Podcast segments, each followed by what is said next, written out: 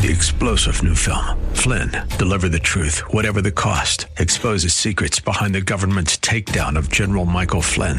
Flynn knew what the intel world had been up to. He ordered the first audit of the use of contractors. This set off alarm bells. He told the truth. He was the most dangerous person for Donald Trump to hire. They had to get rid of Flynn. Flynn, deliver the truth, whatever the cost. Available now. Watch it today. Go to salemnow.com. Salemnow.com. AM 560, The Answer. Prepare to have your mind opened. The lies of the mainstream media are about to be exposed, and the hypocrisy of the left is about to be revealed. This is a revolution in how you think about politics, race, and culture. You've tuned into Black and Right with John Anthony on AM Welcome to 560, The Answer. Black and White Radio on AM 560 The Answer. I'm your host, John Anthony, live in studio with my good friend, the Bishop himself, the Bishop, the Bishop of Truth, Cesar LaFleur. Hey, John Anthony, what's going on, my man? I'm doing well, man. How are you? God is good. I'm great. He, it, he's, he's beyond good, man. Absolutely. Yes. Mhm. You know, I've, I've I've been filling in for Dan and Amy Yeah. uh, yeah. in the morning, You're a man. busy guy. Yeah. Uh, Yeah, but that morning shift, man, it's like, oh, That- That'll, that'll rock your world. Because I got to get up at two thirty in the morning. I know. Because I live like an hour and fifteen minutes away. Mm-hmm. So that drive in, I'm leaving at three o'clock, three something in the morning. Because you know I, I I like to be early.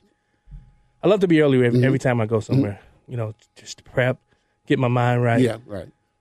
And then that four hours of radio, man. I go home. I'm driving home like this. If you're looking down the live feed, you can see me drifting off. Oh, you mean they, they don't send a car? You can't get a couple of winks in the back of the car while chauffeur's driving? Oh, I'm a nobody. I haven't reached that status yet. Oh, but what's been going on with you, the Bishop of Truth? Just very, very busy, man. Yeah. Just uh, doing a lot of things, traveling a lot, working. Yeah, canceling me, saying no, I can't come. I'm I not coming. didn't cancel No, you. I you- saw you said that to somebody Yeah. earlier. I turned you down. a You turned me down. I've How many never turned you down. I just told you I was going to be out of John. town. I can't come on, John. I can't come on. I'm going to be out of town. I'm yeah, traveling. yeah, yeah, I'm just kidding.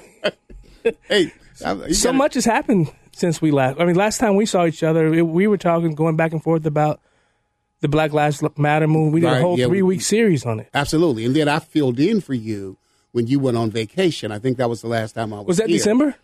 No, that was back in. I don't. Yeah, December. Okay, was that December? I think right. That's you filled in for me in December because I was in Orlando. Okay, that must have been then. Is that when it was? Probably so. I- I don't It's been a while. Yeah, but it's But- good to be back. Yeah, Yeah, I mean, it must be good to be Black Lives Matter too. You know, especially if you're leading it.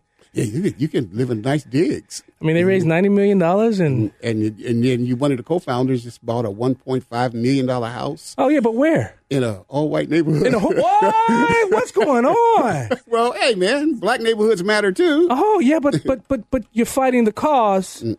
Mm. You're making sure that Black lives supposed to matter, which you haven't yet. Where's the money gone? Well, you know, but black lives matter. But some people say I just don't want them to matter around me. You know, they're- they're- they're- Oh. they walk a different walk. You know, they want to say that they're down for the people, but they don't want to be down with the people. So they're not in the hood with They're them. not They in just, the hood, right, They, they they just they just do stuff like this from afar. Right. What, whatever is going to raise you the money and get you the connections that you need to push your true agenda, which is not elevating black Americans. Right. Of course, we know the true agenda of groups like Black Lives Matter is leftist ideology being pushed forward, breaking down of the family, the patriarchy system, you know, advancing homosexual rights. Yeah. And so, and then getting rich to do it. Yeah. Uh, having enough money to be able to support your favorite leftist politicians. That's what it's all about. See that last part? I'm not. A, I'm not. I'm, I don't. I I'm, I'm okay with it. What's that? Getting rich. Yeah. Oh, You I know? love it. Yeah. Right. But don't get But it don't rich. get rich on the back of. of other people's Yeah. grievances, Yeah. of other people's grief, Yeah. which is my problem with a lot of people on the left, is that they, especially with black grievance, they use black grievance to advance their own political agenda or their personal agenda or their financial agenda. They do it on the backs of black grievance. in the form of socialism or Marxism, but yet, what is it that they're actually taking advantage of? Mm-hmm. Absolutely. Capitalism. That's what they're doing. Yeah. Think about that. Think about that. The one thing that they're fighting to make sure that doesn't really happen. This is my this is my opinion, because when I look at the when I look throughout the the, the, the same black communities, I see the same thing everywhere you go, no matter where you go. They all, they don't really want the black people to believe that they can achieve these great things when when, when in reality they can. Because as long as they can can can can push out a victim mentality thing, they get paid off of. it. Absolutely. Right? Whenever we get to the point where we can realize that we don't need them, uh, that we can survive without them, then they will no longer be able to keep themselves empowered. So they have to keep us dependent on them. The whole goal of leftist ideology is to keep people dependent and, and fighting against one another so that they can come in as the underdogs in their capes, you know, as, as the mighty mouse to come in and to rescue us from ourselves. And and I think you're seeing a lot of that through police reform, mm-hmm. so called police and criminal mm-hmm. justice reform. Because I think I've said on this show a few times. Oh, I said I, I thought that was me. I've said on this show a few times that I believe that I don't know. Anyway, Yeah. Joe, Joe Biden. I I don't know. Anyway, A lot But- to talk about. but yeah. but I- but I, I really believe that these leftists, especially these leftists that are in, that that are indoctrinated in Marxism, that are black, Mm-hmm. they've done they've done a lot of harm to black communities. Mm-hmm. What are your thoughts about that? Well, uh, absolutely. You know, they've they've actually they've set us back a long way. And we, I know we were going to talk about this more uh, coming up because we were going to talk about racism and how people use that and manipulate that. I think what a lot of people uh, are, are kind of missing was our moments of greatness that we experienced back during the civil rights movement. I had this discussion with someone recently, and I think that one of our greatest moments of all all all time was during the civil rights movement when Black Americans came together and they fought back against oppression and the and then there were powerful leaders like Martin Luther King and, and Reverend Abernathy and others that rose up out of the churches to lead this glorious movement. And we had this great victory you know great moments like the I have a dream speech in Washington and and and great civil crossing the Edmund Pettus Bridge. Those were days of struggle but they were also our greatest days. Those were days of glory. I think there are people today that want to go back to that time. They want to try to achieve that same kind of relevance. They What want to stops them? But what they want to do, they want to take us back to have the same fights Fight. that we had back then. They want to take us back into that time. They want racism. They want to find racism everywhere. Yeah. They want to find these kind of things, and they want to keep stirring it up and stimulating it and get us fighting against one another and and causing chaos so that they can come and be our leaders, our rescuers, our saviors. Yeah. They're trying to build their own legacy by taking us back to the days to have us fight battles that we've already won. You asked me earlier, did I think that America was as racist now as it was back when I was I was born in 1957. I lived through Jim Crow. You know, I lived through a lot of that in Mississippi. And absolutely not. This is not my grandfather's America. Uh oh. This is not my grandfather's America. The bishop. And, and someone trying to take us back to that simply so that they could be elevated, I think are very destructive to the black community. And, and I think it's you. You see it happening through the the the, the introduction of a lot of policy and legislative. I think critical race theory is one of them. Absolutely. Um, When you look at a lot of these unfunded mandates that's being pushed onto the, the school system, um, I played this clip last week. I want to get your take on this. Uh, basically, this is a this is a young kid, white kid, was in school. He had a teacher basically trying to get him to say something. okay. I'll let you listen to it, and you tell me what. Give me your thoughts about it, okay? Tell me what, what this seems to be a picture of. It's just two people chilling. Right, just two people. That's nothing more to this picture. Nah, not really. Just two people chilling. I don't believe that you believe that. Um, I don't believe that you look at this as just two people. Um, I don't think Truly, is just two people, though, is it not? Yeah, but I think you're being. I think you're being. Um, I think you're being intentionally coy about what this is a picture of. What would I be being coy about? It's two people standing back to back in a picture. Yeah, and that's all you see is two people. I, I'm I'm confused on what you would like me to to speak I on in don't. that I don't sense. think you are. Well, I'm confused. Are you trying to get me to say that there are two different races in this picture? Yes, is that I what you asking want me to to say say? that. Well, Yeah, at the end of the day, wouldn't that? that just be feeding into the problem of looking at race instead of just acknowledging them as two normal people? No, it's not because you you can't not look at you can't like, you can't look at the people and not acknowledge that there are racial differences, right? Watch this. But if we're going for, let's say if we're looking for equality within all this, then why would we need to point out things such as that? Because those things, those differences are real things. wow.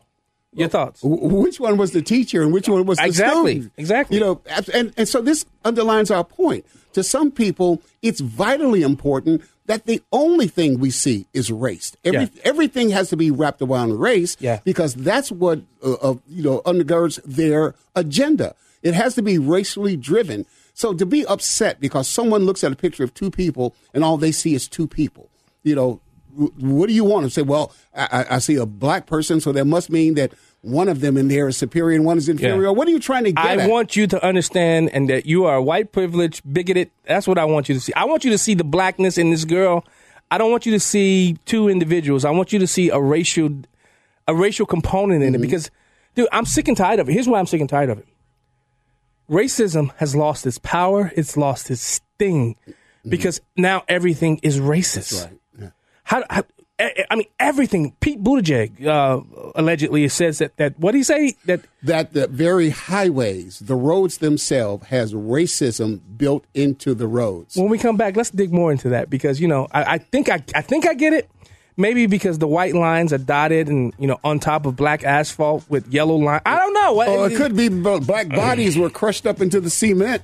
Oh, I, I don't know what he's saying. Oh. if he said that, he's a dummy. yeah. You're listening to Black and White on AM five sixty. The answer. I'm your host John Anthony, live in studio with the Bishop of Truth, Caesar Caesar Lafleur. We'll be right back.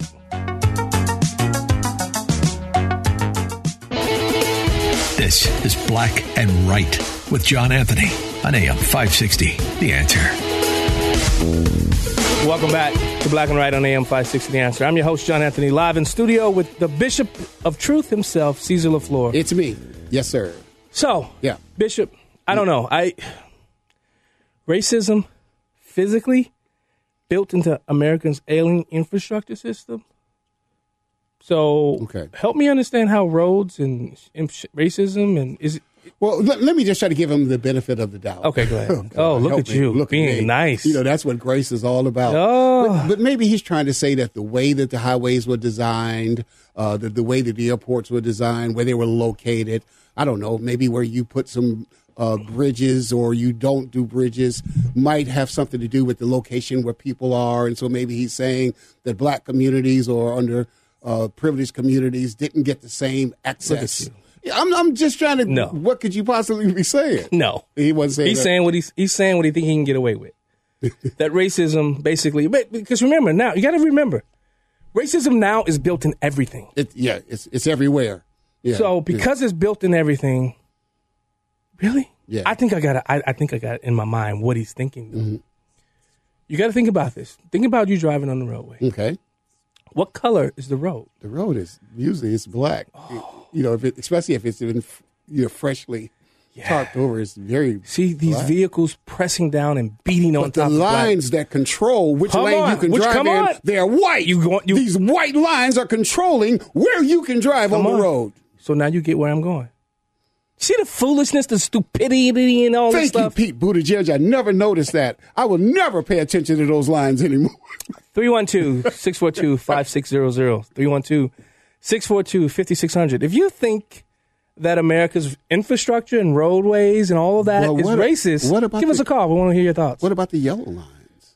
Well, you know, we better not say that because yellow lines represent a particular a particular set or race of people now that uh, society has said now that we can't talk about the Asians. Mm. Yeah, yeah, Yeah. absolutely. Right. Yeah, that's yeah, that's where we've we've we've, we've found ourselves that we can't talk we can't have certain conversations, and that's my problem with with, with what's what what I where I see our society, where I see this nation going, is that nobody can have a discussion, even if I you and I disagree, we still cannot have that discussion. Right, because disagreement nowadays means racism. If I disagree with a leftist, that means I'm a racist. Yeah. If I disagree with, with a black leftist, I'm an Uncle Tom. Yeah. You know, it still rolls, runs down to some kind of racial thing. Yeah. Because they know that it's the most effective tool to advance a political narrative, to, to advance a political uh, agenda. So, absolutely, now racism's got to be in everything because that's what's going to keep us behind our dotted line. You see, they came after Hubert Davis, just got a, um, At UNC UNC, Yeah. because he said he, he talked about how he's married to his white wife and he's proud of it. And he spoke, you know, very proudly of it. Right. Well, he's a coon now. Yeah. Well, you know. I'm, I, I, I, was, I went straight to the on Twitter. Went straight to the comments. I didn't even read the article. I went straight to some things I don't. I don't even have to read the the article. I, I go straight to the comments because I want to see what people are thinking. You know who the most people that I saw commenting on it? Who would you think would be the the, the biggest commenters on that on a post like that comment in which way? about against Condemning him? it? Against him, yeah. Uh, well, it's going to be black people. Negative. What? It was white women, That were against liberal him liberal white women going after him for marrying a white for marrying woman. a white woman. Where's your Where's your pride? Are you sick in the head? Really? Yes. Well, and the, and the, I mean the brothers and the sisters were calling them coons. Yeah, and- that's what I thought would be. You know, Um, yeah, yeah. I, I think people are learning not to call people Uncle Tom Mm, right. Yeah. because they're realizing the hero, the hero, heroics of Uncle Tom, and not so much the the, the degradation. Plus, of, they just worn that term out. So it, well, yeah, yeah. Did you see uh, Larry Elder's movie Uncle Tom? Absolutely, yeah. You know, Latasha Fields is in it for Yeah. a moment. Yeah, Yeah, absolutely. it was, right. it was a great movie. It was aw- it was awesome. But but think about this, man. Mm-hmm. If we ever really going to get what the so-called equity that so many people Mm-hmm. are looking for, we got to have some tough, hard conversations about who we are, absolutely. and we got to have we got to have those conversations with each other, Mm-hmm. and we have to be able to have that conversation with anybody that they deem enemies against blacks. You know, actually, I just posted on my Facebook social media today that we've come to a time in America where if you just state the obvious, you can get in trouble. And if you reject believing unbelievable, ridiculously stupid things, it could lead to your ruin. We're at a time now where we cannot have open, honest conversations, even if we acknowledging the obvious. Yeah. You know, you can't have those things if it goes against what the accepted narrative is, and they will come down hard on you. You can't say some things that are just plainly true Right. that needed to be said, especially about ourselves Right. as black people. There's some things that are obvious. Right. I think I think one of one of the things that I, I, I see a lot, I see the arguments in in the, in the social media platforms. Uh, they just talked about a mass killing in South Carolina because there were five people killed, mm-hmm. and you'll see somebody from the right immediately say, "Well, Chicago suffers a mass shooting every week, basically." Mm-hmm. There were 40, 58, 53 people killed, shot, Shot, right. fourteen killed last week, right? Right. So they're right. That that's a mass. That's Mm. considered a mass shooting. But then you'll see people on the left or black people say, "Well, why we got to talk about Chicago?"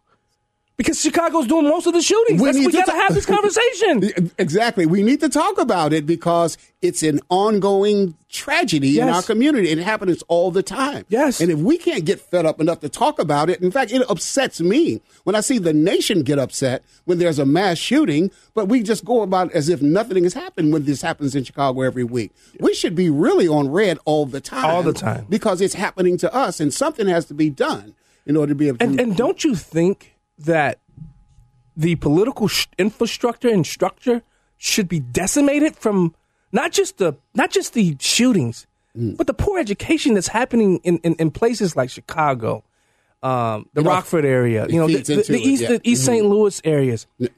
Dude, are you serious? Where are the Republicans talking about these issues? And those are the ones that are obvious that needs to be talked about. Yeah. When you have a 72% illegitimacy rate. Yeah. And so they're not children growing up under the influence of their mother and father. When you have absent fathers, when you have a poor education system, when the streets are becoming the parents, then this is what you're going to get. You're going to get children that grow up that have no sense of understanding about anything moral, anything decent, any family structure. Only thing they know is about how to survive and get what they want the way they only, only way they know how to get it. So therefore, that makes the streets very dangerous, and it proliferates itself. It happens over and over again because there's nothing being done to break the cycle. Right. Because we can't be honest about the fact Right. that the first thing we need to do is stop having babies out of wedlock and hold these black men accountable for fathering these children and then abandoning them, and then don't come give me no crap about uh, you know what about white men or what about this and that thing focus on the issue that we're talking about that this has to stop Yeah. we have to get black men back in their places and take control of our families. Yeah, and well, the emasculation of the black man is on full display. Yeah. Um, and and but but at the, on the flip side of everything you just said, so many people focus in just on that point right there. Mm-hmm. That the black man need to do this, the black man need to do this, the, the black community is doing this to each other. What about the highlights? What's happening that's good in the black community? Mm-hmm. We don't talk enough about the people that are in these communities in, in, in on the south sides of Chicago, that's on the north side of Chicago, that's on the west side of Chicago, that are really doing things that are bringing greatness to, to the black community to begin with, and then to push out to the overall community. Why don't we talk enough about the great, and I think this is where Candace Owen gets a lot of beef people not liking her because they feel like she's only focused in on, which I disagree with, uh, but but that she only focuses in on what's wrong in Black America and not what's right in Black America. What are your thoughts? Yeah, well, absolutely, I agree with that about her. But I, I think w- one of the things is that w- I don't know. Some like sometimes things that should just be happening. You know, I, I want to po- focus on the things that are positive because there's a lot of positive things going on.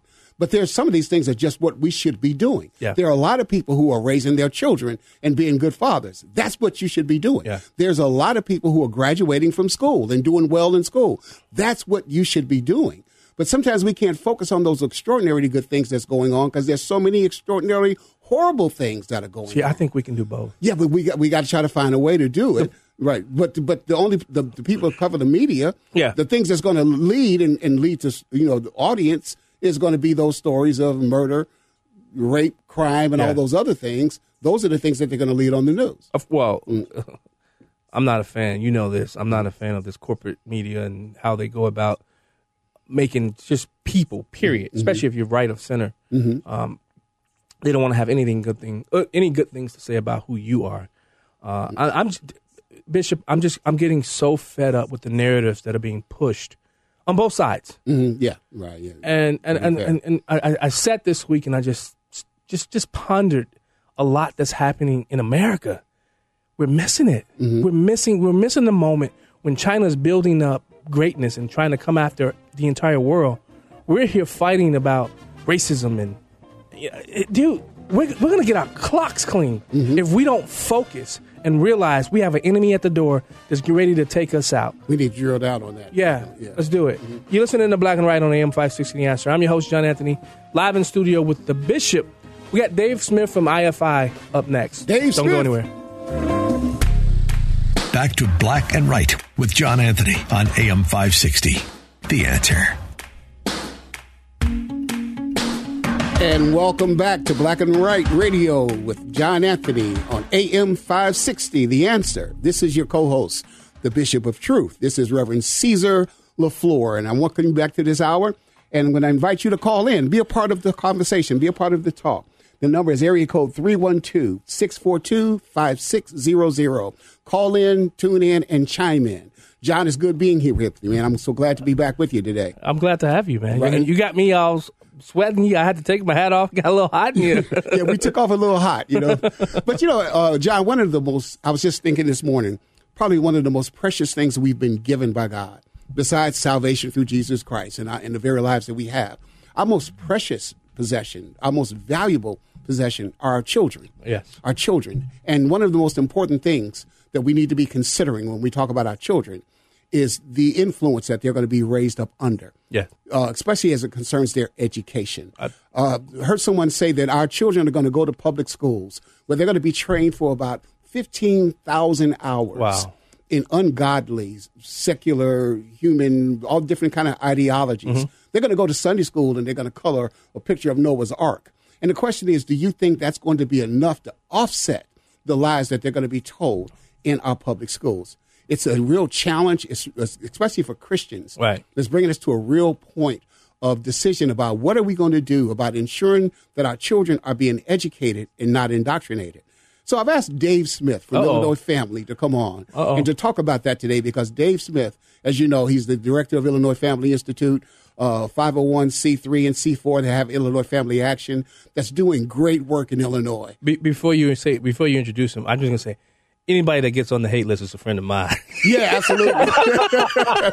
anybody that gets on that those lists from the Southern Poverty League and all those whatever. Those, yeah, you, absolutely. You, are yeah, good with me. So I'm he's sorry. Go ahead. He's landed squarely on the list, and he deserves to be there because he's he's he's a real trooper. And Illinois family is doing great work for families and, and, and for our state, and they're fighting the good fight. They're supporting you know honest legislators. Dave Smith, man. So welcome to the show. I'm so glad you got time to drop in to talk to us Well, today. God bless you, Caesar. Thank you, John. I just uh, I love hearing you every morning uh, when you're filling in, John, on 560 Thank here, you. and and uh, I love the nickname Bishop of Truth. Hey, hey, I love it. I Told you. Yeah, I'm getting hats and T-shirts and everything. long as I get a percentage. Yeah, I'm getting my marketing people in it. but but uh, Dave, you heard as I was uh, introducing you uh, Yeah. this segment what we're talking about when it comes down to uh, public school, public education, and what's going on with our children. And uh, I know Illinois Family is involved with some people that's doing something about it. Tell us what are we doing over at IFI uh, to speak to this issue? Yeah, well, first, before I get into that, I just have to say you you are so spot on. Um, you know, Christians have got to take their job more seriously, and I, I'm gonna I'm gonna call out grandparents and the parents on this. Okay, Deuteronomy six, Ephesians six. That's right. Both tell us that you know it is our responsibility. It's not okay. Don't call it parental rights. Right. Call it parental responsibility, Responsibility. Mhm. to teach our children the faith and biblical character.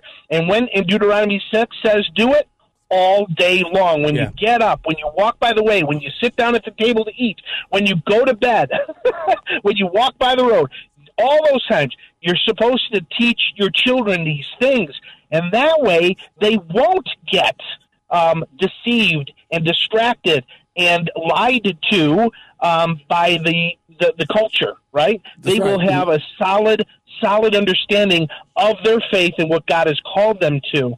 And um, because our school systems, our education systems, have not only failed our children academically, okay, when you look at the IllinoisReportCard.com of any any school in the state of Illinois, you will see most likely your school system is failing in proficiency um, scores, Right. whether Mhm. it's English, math, or science, failing pitifully. Right. But also, th- they've been doing that for years. Now, instead, they are indoctrinating our children in critical race theory, as you guys were talking about. That's right. Yeah. In, in, in, in LGBT uh, godlessness and all kinds of other things. Well, David, let me And just stop know you. what? Let, let me just stop you right there because you mentioned critical race theory, and I want to get this in Yeah. before this ends.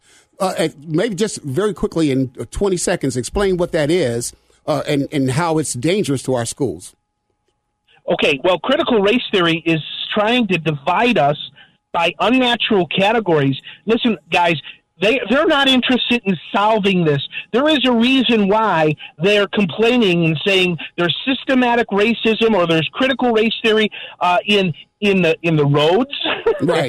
Talking talking about it, Right. Right, all right. White w- i- i- white supremacy in math and in sheet music. Are you Uh, kidding me? Right. They're they're not they're they're not interested in solving the problem. They are only interested in dividing and causing discontent and bitterness and and anger. and fundamentally transforming America from its original founding um, Judeo-Christian values. through the school system, through Right, the right, indoctrination of the school system, and they're doing that system systemically. I mean, they they've got curriculum. Is that right, Dave? That's you know, and, and they're tr- and they're yeah, and they're doing this to gain political power so they can usher in their uh, utopian view of government. And And, we- you're right we- to re- supplant Judeo-Christian values. We're talking to Dave Smith, executive director of Illinois Family Institute. Uh, Dave, hold the line. We're going to finish. This, we're going to finish this discussion on the other side of the break. You're listening to Black and White on AM 560 The Answer. I'm your host, John Anthony, live in studio with the Bishop himself, the Bishop of Truth, Caesar LaFleur. We'll be right back.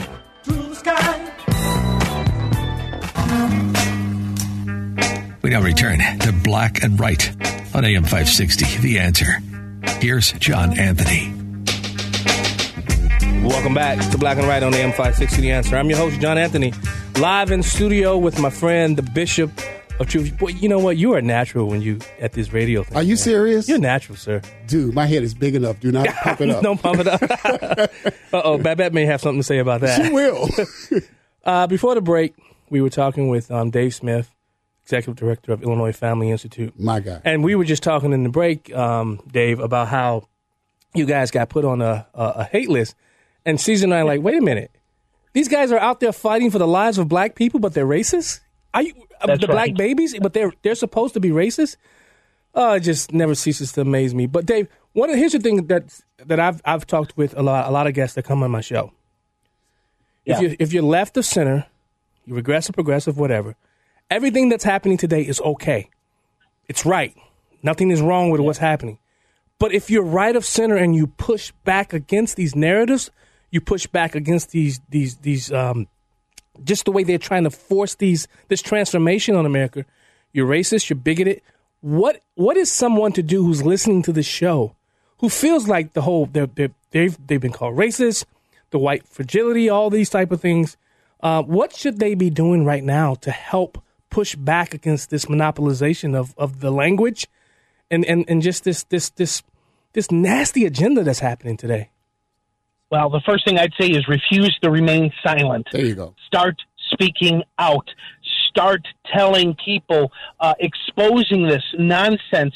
I mean, my goodness, how long have the Democrats have been in charge of Chicago and Cook County? And for how long has this violence and the murder rate and the failing schools have been going on? My goodness, people, let's start speaking out against this Absolutely. and change it. That's right. And Dave, that's what I love about you, Illinois family, is that you do speak out and you do speak loud. Yeah. You know, you cry loud and you spare not. But back to this education, because I have been an advocate for the last couple of years about Christians, especially Christians, getting their children out of public schools. I believe the public school system is beyond repair. I think sometimes It some is. things don't you don't need to try to reform them. You just need to replace them. And so I think it's beyond repair. And I think that everyone should be finding a way to get their children out of public schools. So, what are some of the things that you've been working on and people you've been working with that have a message about how that can be done and why that should be done? Yeah, so IFI is about to launch an initiative called Public School Exit. And we're focusing actually on churches and church leaders. And we're going to be asking them to please to promote um, this message. Um, instead of seeing the children in their church as missionaries Mm-hmm. to the culture, they've got to start looking at their kids as mission fields. Wow. Right? Mm-hmm. That's right, right. We need to work on that first. We need to make sure that they are trained in the faith so that they can be salt and light in the future. But don't don't think a, a kindergartner or even an eighth grader is equipped yet That's- that's right. to uh, to be a missionary. So th- this is this, this is the call. What they're doing in our public schools is the antithesis of everything we want to do in our churches and in our Christian homes to teach them biblical values. And so we need to get them out. In other words, those schools, our government schools, are on fire. And if they're not going to get burned, they're going to inhale a whole bunch of smoke. Absolutely. And we got to get them out. David, I, I Gotta know get 'em out. at- when we talked about this in one of our meetings, I know I got really excited about it because it was something that I had been working on with other groups. And you, of course, you know Latasha Fields, her whole uh, Yes. thing, and we've been working on that. And one of the things that we really wanted to try to focus on was how do we talk to churches and pastors to let them know that they have a deeper responsibility to their children, and they also have the resources. A lot of these people have buildings that sit empty all week. That could be a school. Well- they have people in their. Caesar- Mhm. Does it doesn't Scripture say something about um, saving the whole world, but saving not or failing to save your own household? your own Yeah. household. Oh, yeah. Absolutely. hmm Absolutely. You know, you know. So, so our churches, our our our, our pastors have got to say, look, hey, it is a good thing to send missionaries to Thailand and to South America and and to Kenya, right? But it's it's but what if you lose your own congregation? And a lot of our kids are walking away. Even those kids who have been raised in the church are walking away in the in their twenties, not coming back. Yeah. Right, because we, ta- we talked about it earlier. a 15,000 hours of indoctrination. And then you, Yes. you get them for Sunday school one hour every week. Right. And so we've got to try to get them back in balance, get them out from underneath the indoctrination. We played a clip a little bit earlier about a guy, a teacher, who's demanding that his student sees race because they want to try to teach a race tinged agenda. Right. Instead of teaching them the Well- things that's going to lead to wisdom, knowledge, and understanding. So this I'll project. put it this way. Uh, let, me, let me quote Voddie Baucham. Voddie said, "Do not be surprised when you send your kids to Caesar that they come home Romans." Yeah. That's right. Hey, Dave. So where where can people join this mission, this movement? Uh, do you guys have website anywhere where they can go, Yes. and especially if, if there's Yes. a pastor listening right now? Well, uh, give us a contact us at illinoisfamily.org. That's illinoisfamily.org, uh, or give us a call next week during normal business hours. I'll be happy to talk to you. But this summer we're going to have uh, pastors' breakfasts and lunches all over the state of Illinois, and we're going to try to bring this message home, uh, encouraging folks, uh, pastors, to see the vision Let's get our children. We got to save a remnant. I'm going to be working with you. I'm going to be working with you guys very closely on that and bringing in some other organizations to do that. How is baby Owen in five seconds? Thank you. He is thriving. Uh, he is doing very well. Thank you for your prayers. I really appreciate All right, it. that's Dave Smith from the Illinois Family Institute. Um, go check out the page, uh, IllinoisFamily.org. IFI.org. right. IFI.org. Mhm. Um, Yeah, got no, some great IllinoisFamily.org is Illinois right. Family. IllinoisFamily.org. Right. Yeah. Thanks so much for joining us today, Dave. Did you know? bless you guys. Did you know that Darren Bailey and his wife started a, a school down there where they're at? No, I didn't know I that. just found this out listening to the Mhm. interview on um, with Dan Proft and Amy um, Okay. the other morning. Wow, that's excellent. That's awesome. Talk about somebody that's putting their you know their money where their mouth where, where their talk is. That's this right. guy's done it. Hey, you listening to Black and White on AM five sixty answer. I'm your host John Anthony. We'll be right back. And Right continues on AM 560. Once again, here's John Anthony. Welcome back to Black and White on AM 560 The Answer. I'm your host, John Anthony, live in studio with the Bishop himself, the Bishop of Truth, Caesar LaFleur. Hello, everybody. Good to be here. Yeah, we, I may catch a little flack for that, having Dave on. No, I Dave, love Dave. Dave Smith's my guy, man. People, That's- that's- yeah. so many people, because he's fighting for the life of the unborn, Mm-hmm. He gets, I mean, you talk about somebody that gets a lot of hate, Mm-hmm. and, and, and he just continues on because of his, his heart and mission and drive Yeah. to save as many. And, and I believe it's like the Lord said, they're going to hate you because they, they hated me. You know, Dave stands for righteousness. You know, He does. Dave Dave's a, is is a Christian. He's a solid Christian, a Bible believer. His worldview is biblical. Yeah. And therefore, there's no gray areas on some things with Dave. And so, individuals, when you stand for truth, people will tolerate anything nowadays except the truth. It's true. You know, you'll tell a lie, people will be okay with you. But when you stand on biblical truth, like Dave does in Illinois Family, which I'm proud to be on the board, Yeah. uh, they will they will hate you. So, I want to play something. I want you to hear the different responses of how white people are making mention of voter ID and how black people are talking about voter ID. All right, and I really want to get the bishops, the bishop, because you're gonna you're gonna speak the truth because you're the bishop of truth. okay. And I want to get your take on the head on this. Do you have an opinion on voter ID laws? Uh, yeah, they're usually pretty racist. I think voter ID laws are a way to perpetuate racism. Would you go as far as say that those laws are racist? For sure. Do you think it suppresses the uh, African American vote? Definitely. Uh, because they're less likely to have state IDs. These type of people don't live in areas These with kind of easy people. access to DMVs or other places where Oh. they can get identification. Do you think that's harder for black people to go online? Well, I feel like they don't have the knowledge of how of like They're dumb. how it works. Black people Do you carry dumb. ID? Yes, I do. Do you know anybody who any black person who doesn't carry ID? No. Do you have ID? Yes. Because I have my ID and my friends have their ID, so like we know what we need to carry around. Everybody that I know have ID. Like that's one That of the things from you New need York. to walk around with. That's Boston somewhere. I heard a lot also This that is in uh, New York. Black people can't figure out how to get to the DMV. He's right over there that's that what does that say to you? I know it's that. It's on 25th Street. Do you know where the ID the, the DMV is around you? It's on 125th Street and 3rd Avenue, I believe. Bishop, black people are stupid, dumb, ignorant, foolish, can't think for themselves, right?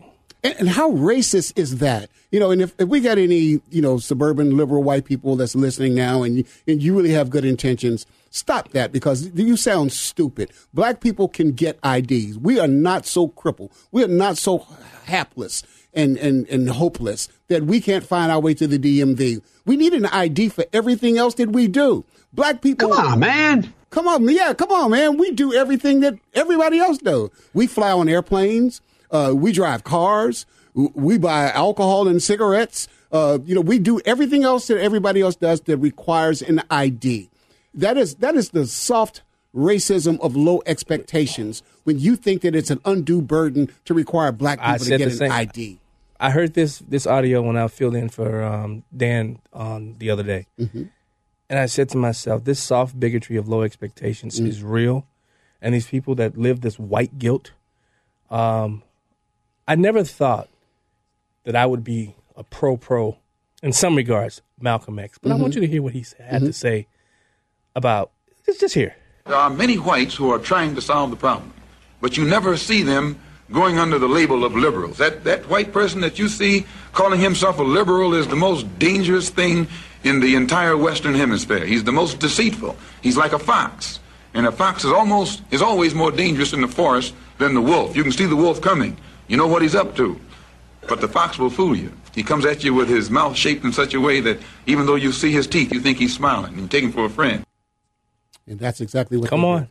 And so you see what they're doing in Georgia. Yeah. You know, hey, it's racist. Yeah, we'll talk about that more in the second It's- hour. yeah, it's crazy. You know, I don't know, man. I'm just, I'm just. We, it's time to wake up. All these people talking about they're woke. Woke? You mean you sleepwalking? Mm-hmm. Exactly. Is that the woke you talking about? Help us. You're woke, and your your communities are de- are being burned down and destroyed. Just wait till what's happening in, in Minnesota. Whew. Oh my goodness! You're listening to Black and White on AM 560 Answer. I'm your host John Anthony. Don't go anywhere. Second hour coming up. Prepare to have your mind opened. The lies of the mainstream media are about to be exposed, and the hypocrisy of the left is about to be revealed.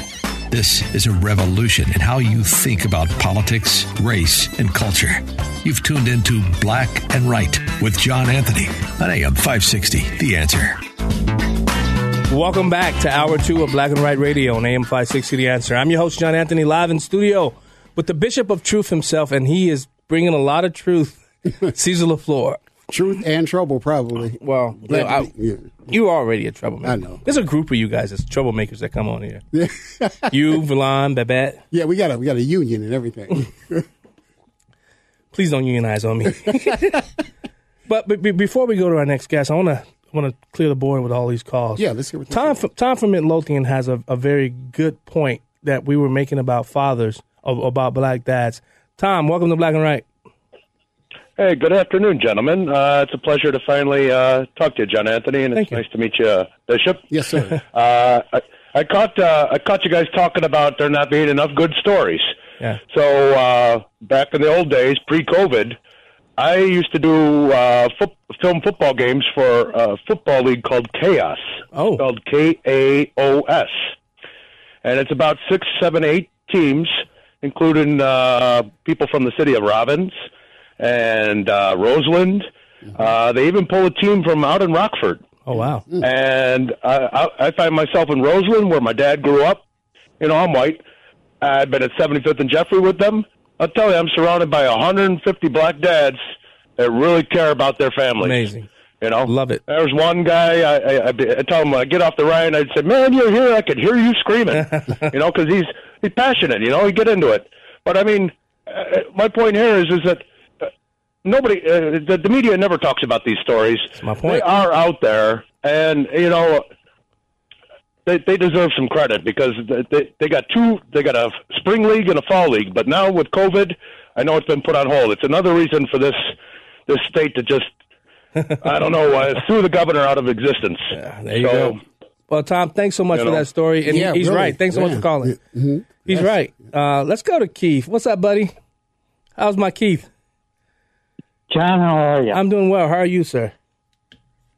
I'm doing great. I just thought I'd call in and ask you uh, if black people know how to get fishing licenses, and if they do, how come I haven't seen you out here? You're right. I knew I knew you were gonna call me out. Uh, I, I, I'm gonna get down there. Curtis and I are saying we're gonna get down there to come fishing. Keith has a spot right Yeah. off the uh, Fox River. Thanks so much for calling, Keith. All right, John, love you. he got me. I, I- we used to go fishing down there. At his house. I mean, he literally has his backyard. Literally is the Fox River. Wow. Yeah, it's a beau- beautiful place. Um, you, you got a guest coming up. Well, yeah, I do. John uh, and every listeners, w- one of the uh, issues that really motivated and, and actually started, launched my activism was the issue of life, pro life issue, the issue of abortion. I was appalled uh, at the institution of abortion and how it affects our nation, but specifically how it affects black people.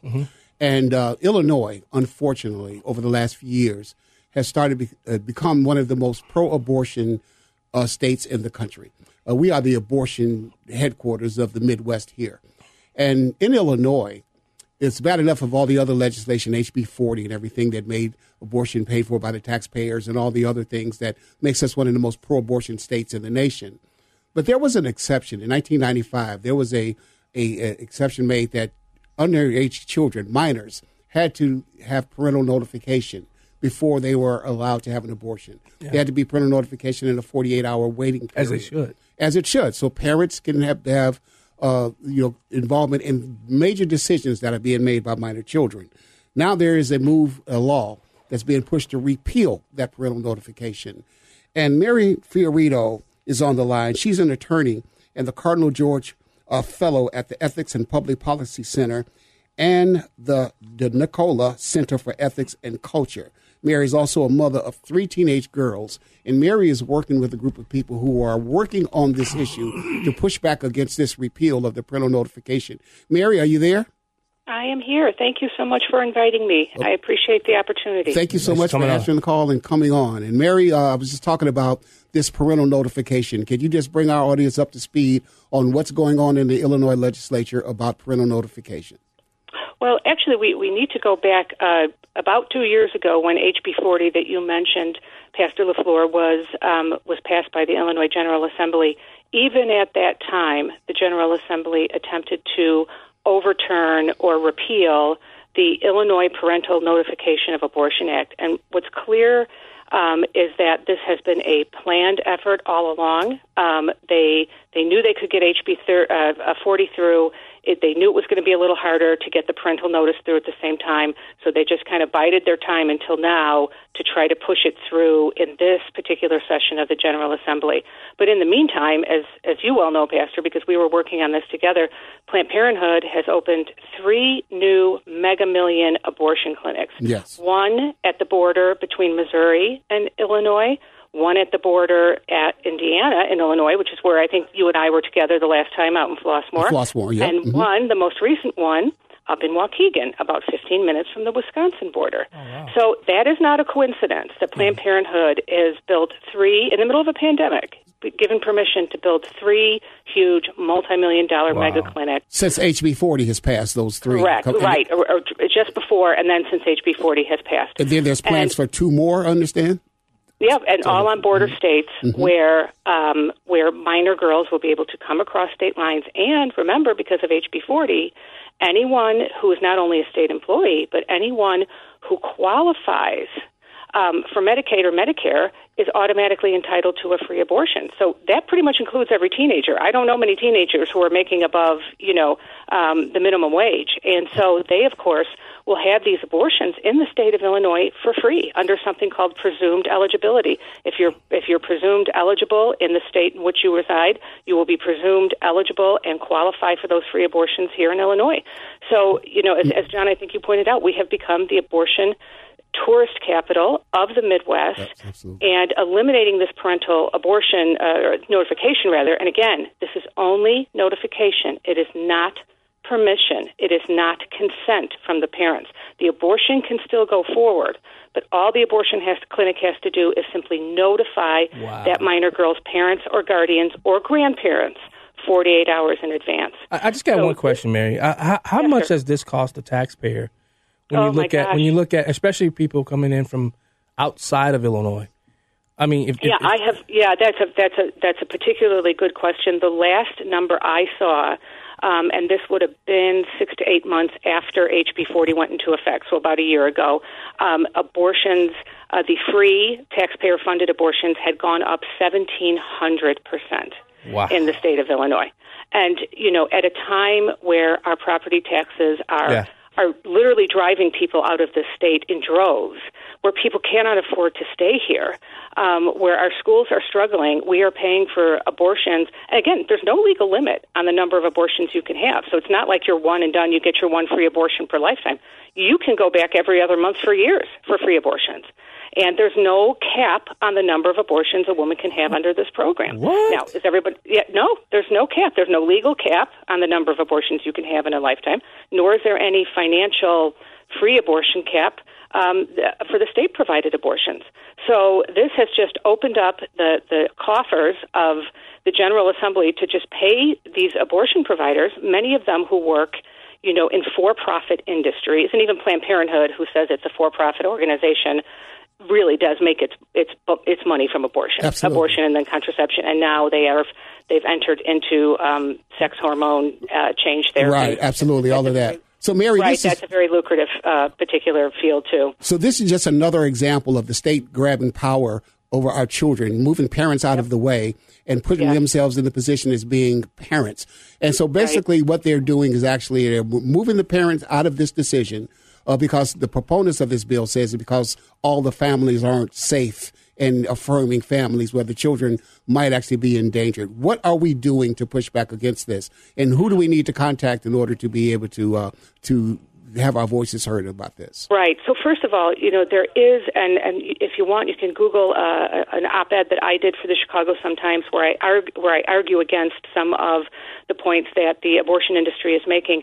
Um, the law already has built-in protections for girls who are victims of abuse or neglect. Okay. Um, Mhm. There's a judicial bypass in place. Um, it has been used. I mean, we're we're aware that not every girl right, is. we're, we're running up you know, against the clock, Mary. I want to get Oh, the contact sure. number. Oh, yeah. So Right. if pe- but if people want to help, thank you. Yes, If people want to help, go to saveparentalnotification.com or girlshealthfirst.com. You can just click on a link for any of the information that you need, and we'll also take you directly to uh, the email address and phone number for your state representative and your state senator. So again, saveparentalnotification.com and girlshealthfirst.com are Mary- the two websites you need to know. Mary, this is John. Thanks so much for joining the show today. Uh, we'll be sure to, to spread that message uh, across and, and far and wide. So thanks for joining us today. My my pleasure, and God bless you God and your work. you. Thank you. You listen- Bye-bye. You listening to Black and White on AM 560 The Answer. I told you guys I have a surprise of who's going to be calling in next. Stay tuned. You listening to Black and White. We'll be right back.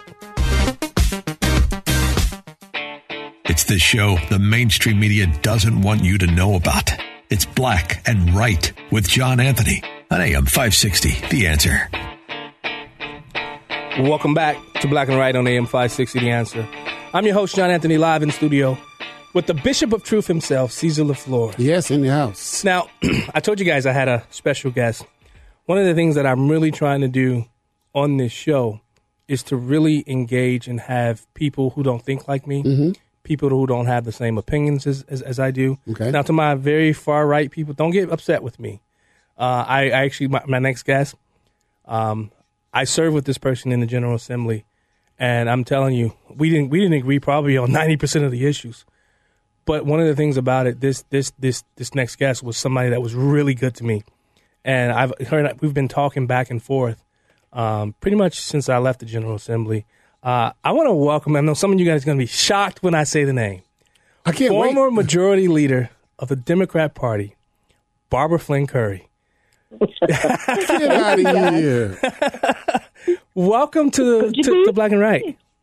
It's good to be with you. I appreciate the invitation. I'm so glad I don't. I don't think we disagreed on everything. Well, we certainly did have our disagreements, but I think we worked well together. I, I think we and did. I think what one of the things that you did as a the actually the only black Republican serving in the Illinois House since the early 1980s Yeah. was that you did work across party lines and I you did. didn't come into the job with a whole a whole quiver full of ideological musts. Yeah, that's true, I, and and I You agree. were you were flexible. You were willing to listen to other sides of the argument. yeah, and and I, And I was I give you credit for that. and I- and I was also able to tell people where I stood, and, and if they didn't agree, they didn't agree. But we always Right. found a way. So that's I, guess- I guess that's where I want to start because I mean you've had thirty years in politics. I believe it was 40. thirty years, forty years. 40. When when when did politics uh, between the parties become so vitriol? And, and what are you, what in your mind can we do to fix that? Th- th- Just the way how people go back and forth now, and it's, it's so hateful now. It is. It is, and I don't know what the answer is. I think it starts at the national level, but we certainly have seen the repercussions here in Illinois. Yeah. And it, it used to be when I first went to Springfield, you couldn't tell who was for gun control Right. or who was for reproductive rights by by virtue of the party they belonged to. Right. In those days, we had a lot of, of very moderate Republicans from the Chicago suburbs, Yeah. and many of those were pro-choice, and they were not fans of the Second Amendment. Right. But we also had we ha- so downstaters might be for the Second Amendment, more gun rights, and they may have been opposed to reproductive rights, but it wasn't. It didn't cut across party lines. It crossed cut across geography and uh, ideology. I, I do think part of the problem is that is that people who were more moderate got pushed out in party primaries, whether Democratic primaries on the left or Republican primaries on the right. Yeah. So I think a lot of a lot of incumbents look over their shoulder and they think, "Gee, if I if I cross the line and cross the NRA, I'm gonna I'm gonna develop a, a, an opponent in the Republican primary." Yeah. And Democrats have the same. If you're not liberal enough, somebody will come and out AOC you. Right. Es- Especially, especially when you look at, I'm looking at the the map as it's drawn here in Illinois. If you're if you're north of I eighty, pretty much, you, you got to be careful what you vote for. If you're in the, especially now, and, and when you look at DuPage County, I just want to know how were- how were the Democrats able to come in and completely shift and change DuPage County of all places, the the county of, Yeah. of Pate Phillips and and what's the other Right. um, um, Crane, Phil Crane. How, how were they able to come in and do that? Well, I think partly it's a function of population changes. So I think there was an influx of people into DuPage County who may have had different views from those of the people who were there before them. I, I think that's part of it. I also think that part of the problem for Republicans in DuPage County was that I, I remember, for example, well, she may have been in Cook County, but w- one of our former colleagues who was a Republican and mm-hmm. consistently voted against any kind of reasonable gun control. Yeah. Well, she was vulnerable to a Democrat in her general election. But I think she voted the way she did because she was fearful that she would draw a primary opponent. Yeah. So I think what happened was more and more people d- decided that the uh, the Democrats who cared about things like reasonable gun control were more on their in their line of thinking, more in sync with them than were Republicans who were clinging to uh, a, an, an ideology that might have been protected in the primary, but didn't work out so well in a general. Representative Curry, this is uh, Pastor Cecil LaFleur calling. And first of all, let me just thank you for being here. You're like a legend, you know, hearing your name. Um, Yeah, right. Are you shocked? Yeah, yeah, I mean, I'm really surprised that you would come on John's show. But no, you know, Of course I would. absolutely you would. Would. But you, you've served for, how long did you serve? 40 years or so? 40 years, yeah. Okay, It's a long now, time. so that's my question. Do you think that term limits is something that we should be thinking about? Do you think it's a healthy thing for someone Well, either state level or the national level to be in office 40 years? All right, two things I would say. First of all, we do have term limits. It's called the ballot box. So in the Yeah. case of representatives, every two years you stand for reelection if you want to stand at all. Mm-hmm. And to me, that is important. I think if you impose term limits, you are denying the voters the opportunity to choose someone of their of their liking, and you also are, uh, I think, unfortunately, losing some institutional memory among the members of the assembly, whichever assembly it is. You know, there aren't term limits on lobbyists. There aren't term limits on bureaucrats, and I don't know that I really want people who are making decisions to be dependent on them. I- There's I- another point to be made, Okay. and that is turnover. Turnover in the Illinois House, for example, is incredible. It goes at a very great pace. I should have looked at the numbers, but I tell you, when I look at who's in the General Assembly today compared to who was there when I left in 2019, That's true. At least, at least 25, 35 percent of them are newcomers. So the worry that you're going to have all these people staying there year after year after year is just not borne out by the reality. Yeah. So so um I, I, that's what that's the way of saying I was an anomaly. Most people don't stay that long. so what are you doing now? I, I know la- you were supposed to come on the show last week, but the grandkids. Uh, I, I'm not going to get in the way of Barbara Flynn Curry's grandkids and Barbara Flynn Curry ever. So what are you That- doing and that now? was- That was very kind of you because it was the first time we'd seen them in a couple of weeks, and it was just around Easter time, so it was wonderful to be able to. We didn't do an egg hunt, but we did just enjoy one another. um, I'm the chair of the Illinois Pollution Control Board. okay.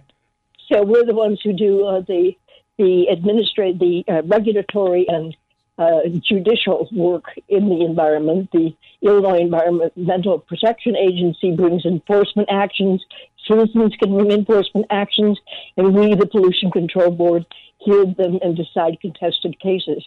We also establish rules that are uh, asked of us by the Illinois General Assembly or the IEPA or ordinary members of the public governing various kinds of pollution. We're just finishing up a year of intensive hearings, hours and hours and hours, on how to prevent coal ash pollution. So uh, So we're hopeful that those rules will go into effect at the end of this month. Yeah. And if they do, then I think we're on, on a path to make sure that people are not suffering the ill effects of coal ash residuals in the groundwater and the possibility of spillage into our lakes and streams. Wow. If you're just joining us, we're talking to the former number two in command of the Illinois House of Representatives, Barbara Flynn Curry, former majority leader. Um, you ever thought that you would be a, there would be a day when Mike Madigan would not have the gavel? Uh, you know, I knew it would happen someday, but I wasn't at all expecting it this year, Yeah. and I wasn't expecting it this way. Yeah. But I think you know, I think he did such good work while he was there, as Speaker of the House as well as a member. I, think, I think that depends on what party you belong to, right? well, I think he, I think I think the the rules of the House, the way he operated, became much more democratic over time. Yeah. Um, and I think that he was very concerned about coming up with public policies Yeah. that are uh, appropriate and responsive to the the needs of the people. yeah. So and he you? did. You know, you have to say about him. You may say it depends on which party, but he worked closely with the governors of both parties Yeah. all during his tenure. He did stumble when it came to Governor Rauner Yeah. because Governor Rauner was my way or the highway, but but Mr. Madigan had equal trouble for different reasons with the Democratic governor Rod Blagojevich. Quinn. Yeah, and Quinn. Um, Barbara Mm-hmm. Flynn Curry, thanks so much for joining us today. I'd love to come have you come into studio, and I'd love to pick that brain. I hope you're writing a book someday soon. I'll work on it. John, it's great to talk to you. Wonderful to be on the show. Thank you so much for inviting me. Thanks so much for coming on. Barbara Flynn Cur- Okay. Curry, former uh, majority leader for the Democrat Party. I mean, like the number two person from the Democrat Party, just joined the show. Uh, I'm sure there's a lot of people out there that are like, "What? How did you get Barbara Lynn Flynn Curry?" First of all, and why are you having her on? Because one of the things about Black and White, I really want to start engaging with the other with the other side. I admire that in you, sir. You know, do. because I Mhm. think I think we need to start engaging with the other side Absolutely. just to show the differences in how we and what we believe. Absolutely. You're listening to Black and White on AM 560 Answer. I'm your host, John Anthony, with Bishop LaFleur. We'll be right back.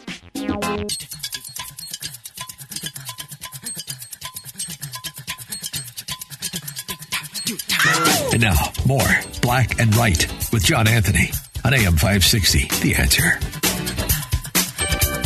Welcome back to Black and White on AM 560 The Answer. I'm your host, John Anthony, live in studio with my friend, my good bishop, the Bishop of Truth, Caesar LaFleur. Uh, I'm sure that my my conservative friends are probably losing their minds. yeah, what, what did you do? how did you, how did you get her? Um, again, I'm a I'm a big believer in communication, Mhm. and the only way we we we we we we we we're able to show the differences in our belief systems is by having conversations. We've got to be able to talk to one another. We have to be able to talk Yes, to sir. one another. Um, so Bishop, um, last week I think it was last week or two, I, I talked with Ralph Rivera from um, Illinois. Um, is it Illinois Family Action? I mean, no, it's uh, Right to Life. yeah, Illinois, was- Fa- Illinois Right Family to Right to Life. Uh, this week, you know, I have my, I got to put it out there, my uncle Hiram yeah. Crawford and Aunt Geronda Crawford. But we also have uh, a, a guy who's putting on a, they're, they're putting on a, a production on, uh, I believe it's April 24th. The 24th. At Monument of Faith Church. That's the old, um, what's the old pastor there? R.D. Hinton. R.D. Hinton. Right. Ri- Ri- Richard D. Hinton. Right. Uh, was the pastor. Uh, they put on a conference Saturday, April 24th. Uh, it's a celebrating 36 years. They're, they're putting on a play called Viable, The Truth of Christ, One Lo- Love in One Act. And joining us also is the writer, producer, director, John Hoover, PhD, doctor. Uh-oh. All these doctors on the line. John is a former writer and producer of live shows for the Disney Company and divisional general manager, executive producer for electronic publishing at McGraw Hill. This guy has, I mean, wow. Mm, wow. He now has over 250 productions. Uh, John coaches chief executives around the world in industries, whole- including ABC, Disney, ESPN. He's just got a lot of stuff. Yes. Let's welcome to the line Hiram, Geronda, and John. Welcome to Black and Right. Hello, John. Good to be with you. Yeah. So, um, I, I, it's kind of weird for me to call them Hiram and Geronda because you know I'm not used to call. So I'll I'll just go with Hiram and Geronda. What what's the thing you guys are putting on on the 24th? What's the production? Well, we're excited because we are putting on the play Viable, and it shows the reality of what a person could have become had they not been aborted. Ooh. Powerful way. Powerful, powerful. really powerful. I first saw the play at the National Right to Life in South Carolina, and I was just so very, very impressed. And we're so excited to have this. It's going to be at 8 o'clock in the morning on April the 24th is registration, and the play will start at 9. We will be, we will be eating at 8.30. So you want to be there. Telephone number 773-960-5656 so that you can get your reservation. Trying to get everybody to realize the major cause of a death in the black community is abortion. Abortion. Wow. And there have Yeah. been 17 million abortions since Roe v. Wade in the black community alone. Just think how powerful we could have been if all of those babies had not been killed. Dr. Sarfis, uh, this is Cecil LaFleur calling in. I mean, talking in. This play that you guys are doing, this is a part of something that you guys do every year. Tell the people about your annual Pro Life Pro Family Coalition uh, banquet and meeting that you do each spring. Yes, for the last 36 years, we have not missed presenting the cause of life, getting people to understand the major cause of death in the black community is not cancer, it's not automobile deaths, and you go on and on and on. By far, the major cause is abortion. Over almost 20 or more million black babies have died. And thus, we've been doing this. We've had speakers uh, from all 36 years, from all over the country, speak each year, different ones, political figures, as well as medical doctors and lawyers and Indian chiefs. Absolutely. It's important to get the message out. Absolutely. And it's important that we have edu- that we educate our people so that they know, you know, what's going on. Absolutely. Actually, one of the things that I learned from uh, Hiram, from your dad, the late great Bishop Hiram Crawford Sr., was that we had to educate ourselves and then go out and educate others to tell the truth about the horrific practice of abortion and especially its disproportionate effect on the black community. And you guys have picked up that uh, that that banner and you guys have carried it very, very well. I appreciate the work that you guys do with the Pro Life Pro Family Coalition, and also you you also work to advance legislation uh, in Illinois. You know, Illinois has become one of the most pro-abortion states in the country right now. So, how is it- how important is it for you to continue this, uh, lifting up your voices and speaking out? Yes. It's critical. We're now fighting the. Um, they're trying to get rid of the parental notice. Yes, we just uh, talked about bill. that. Mhm. really critical. I mean, that would mean that parents would not even know that their child has is planning to have an abortion, is in an abortion clinic, and that we just need to hold on to that bill. And I'm so glad that uh, we we can fight uh, with all of our might to deal with these bills. And I'm also glad that we have John Hoover on the line, Yeah. also Yeah. with Right. Michelle. Well- I think Yeah, I, I- we, we, actually, we're going to talk more with John Hoover when we come back from the break because I, I really want to talk to him about his just. I, I personally because I really believe that the way into the a lot of these homes is through film. Uh, I think Oh, yeah. the Kendrick brothers and a few others who have done movies and they've gone off to be to have very successful films. So um, we'll talk with John Hoover after the break. If you guys can hold the line. Um, you're listening to Black and White on AM 560 The Answer. I'm your host, John Anthony, live in studio with the Bishop of Truth, Cesar LaFleur. Uh, we'll be back with more of Black and White.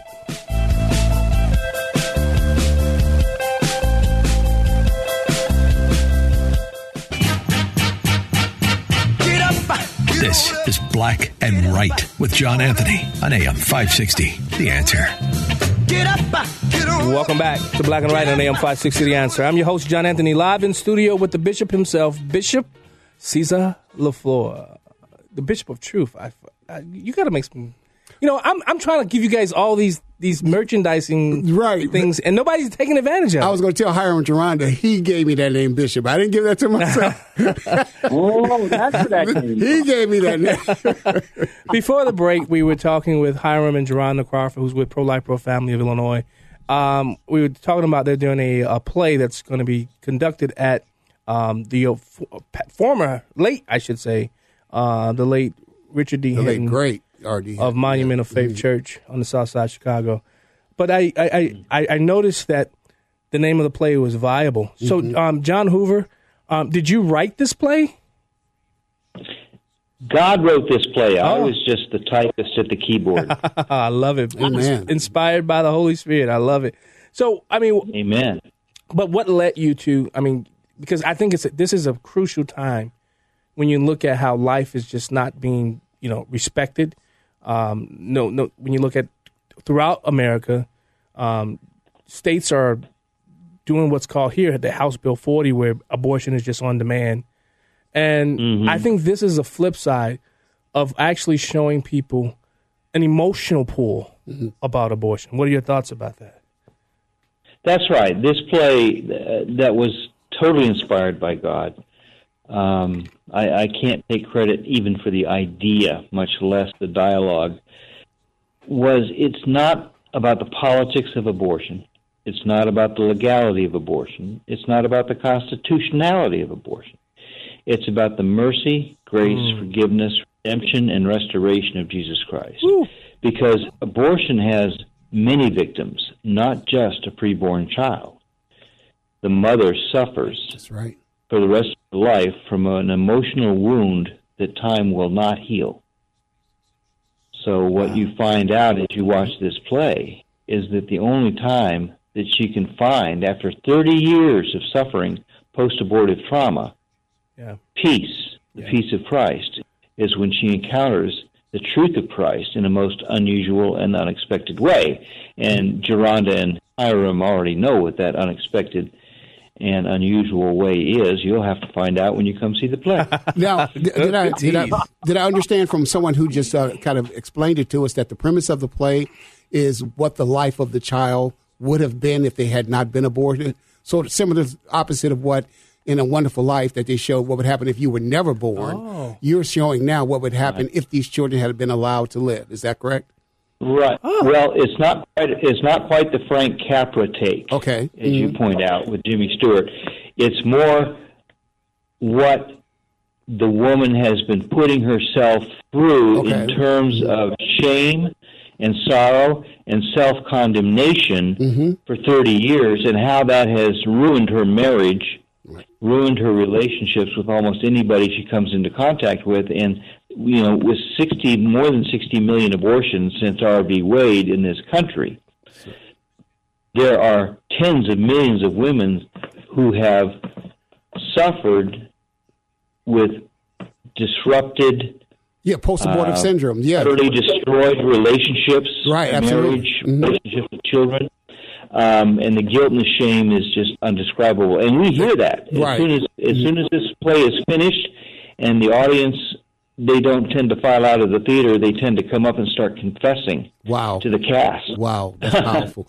And, and thank you so much way, for. And I have I'm going to say thank you for, for illustrating that because that's one of the things that's not paid attention to a lot is the post-abortive consequences that many women suffer because of the abortion. They don't talk about the ex, uh, exaggerated uh, suicide rate among post-abortive women and the, the failed Yes. relationships and all the other things that come from the emotional and spiritual scars that it, that abortion brings. So thank you so much. Oh. I'm excited about seeing this. I just can't wait uh, to see how this You comes nailed along. that, Bishop. Yes. That's true. And I have sitting right beside me now the star of this show. Oh. Her, her name is Giselle Gathings. And believe me, if you've ever seen anybody Oprah an audience, you will on the 24th of April I love at the Monument of Faith Church. Man. So Giselle's right here with me if you want to ask her about Sure. how she plays that role. Sure, Giselle. As a former actor myself, I know how sometimes it takes to to get into a role. What have you been doing to to, to, to get into this role? Well, hello to your audience, and I'm really happy to be here today with you guys. I can't wait to get to Chicago.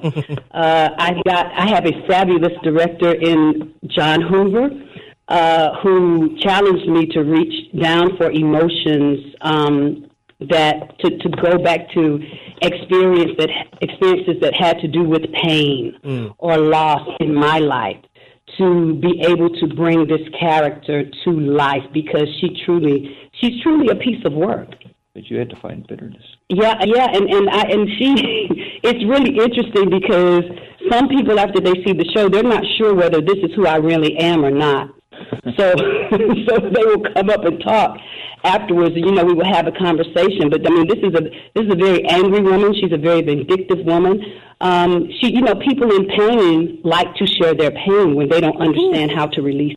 And so she has she this has been a part of her, a part of her husband who has endured. We haven't talked about the men that suffer Yeah. um, at the hands of, of, of abortion and the, and the guilt that they may feel and, and the things that they may go through not even knowing Right. what the issue may be. So uh, and you know she she's just she's just lost. Wow. I think is, is the correct word for me to use. She's lost in her pain. Wow. And so, you know, this this this encounter allows her to uh, face and heal and deal with the pain that she's been carrying 30 years, uh, which is which is a, Right. a long, long time. Some some people haven't even lived that much in their life, but Yeah. 30 years is it's a weight. The play is called Viable. Uh, it's put on by Pro Life Pro Family Coalition, celebrating 36 years. Uh, it's going to be Saturday, April 24th. Registration's at 8, breakfast is at 8.30, time 8 a.m. to 12 noon. There- You have sessions for adults, youth, and children. And it's located at Monument of Faith Church, 2750 West Columbus Avenue. Uncle Hiram, Auntie Geronda, John Hoover, and Giselle, thanks so much for joining us. We're running out of time. Uh, thank you so much for joining us. Please, guys, go out, get the tickets. Do you guys have a website? Yes, we do. Where can people go and find tickets for the website? All right. Yeah, what's the, What's the what's the website? web address? What is the web? What's the web address? The web- website is www.prolf.net, but the best way really is to call 773-960-5656. And we would love to have you there. There you we go. need to know that you're coming. All right, Yep. thank you. or you. you can email drjcrawfor at AOL dot com. Thank, you. Thank you guys so much for coming. Hey, you listening to Black and White on AM 560 The Answer. I'm your host, John Anthony, live in studio with the Bishop. Uh, we close out the show. Don't go anywhere. We'll be right back. This is Black and Right with John Anthony on AM 560. The answer.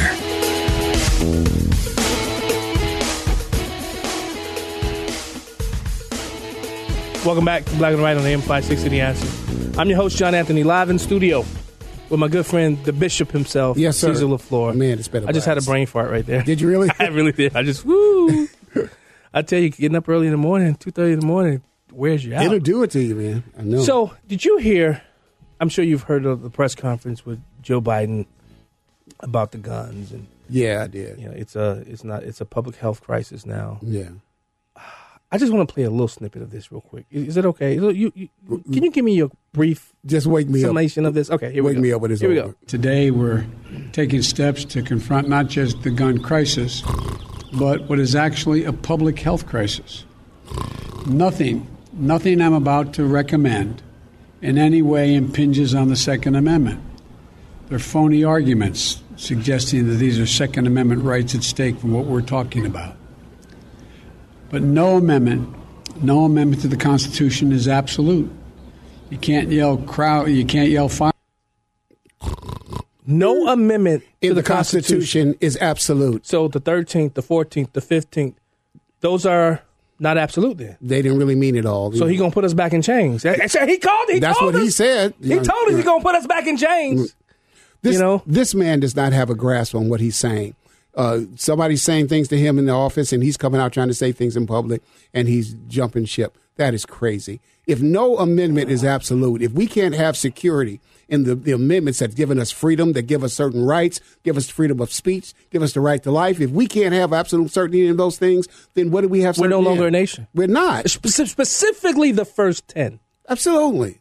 Will you get? I mean, get- think about what he's saying. They're they're they're not absolute. That means we can change. I get it. There's a process to change it. Right, but there's a process when the people speak and make those changes.